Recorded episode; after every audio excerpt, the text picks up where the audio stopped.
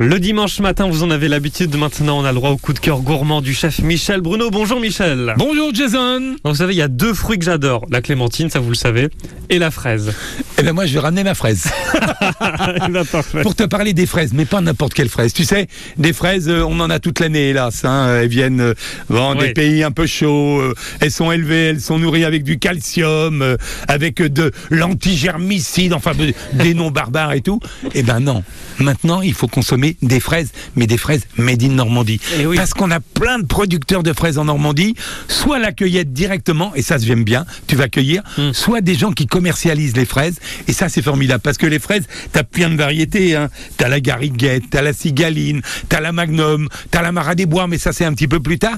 Mais toutes, elles ont du goût, elles ont de la saveur, Ouais. parce qu'elles sont mûries sur place, et elles sont pas nourries avec ces produits qui nous viennent, je sais pas d'où. Les fraises normandes, on peut en manger à, à Cagny, près de Caen, à la cueillette de Cagny. Voilà, celles de Cagny, elles sont très bonnes, vous les cueillez, puis en même temps, vous allez cueillir aussi quelques petits légumes, parce qu'il y a d'autres légumes, hein. Oui, c'est ça, c'est le plaisir de cueillir soi-même. Exactement. Euh, Toujours dans le Calvados, dans l'agglomération cannaise, à Colombelle, on peut aussi manger des fraises. Ah oui, des très bonnes fraises.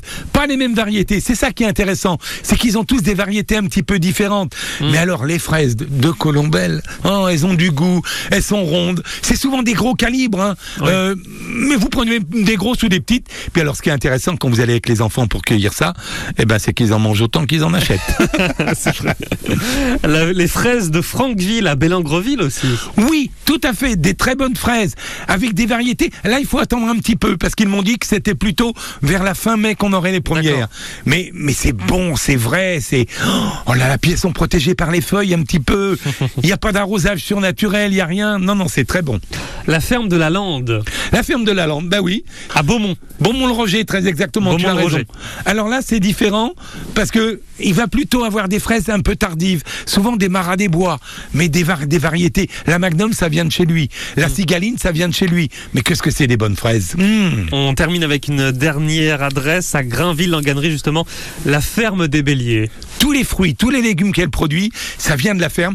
Puis ce qui est formidable, c'est quand vous achetez ces produits, vous mettez un visage, un lieu, Ouais. une identité derrière. Et ça, Dieu sait que c'est important. Michel, est-ce que j'ai le droit de mettre un peu de chantilly? Oh, t'as pas. Mais c'est pas que t'as le droit. Alors j'ai une autre recette. Ah. Tu prends tes fraises, tu les mets dans une poêle, un petit peu de sucre roux, tu les fais poêler, Oui. cuisson bleue, comme pour les steaks, une boule de glace, un gros dôme de chantilly, le chaud-froid, tu te régales, Jason. Ah bah je vais faire ça. Bah oui, bah là vous Je vois à tes yeux que t'es gourmand. Ah oui, hein. ah non mais ça, ça y est, vous m'avez convaincu. Je vais essayer ça. Merci beaucoup.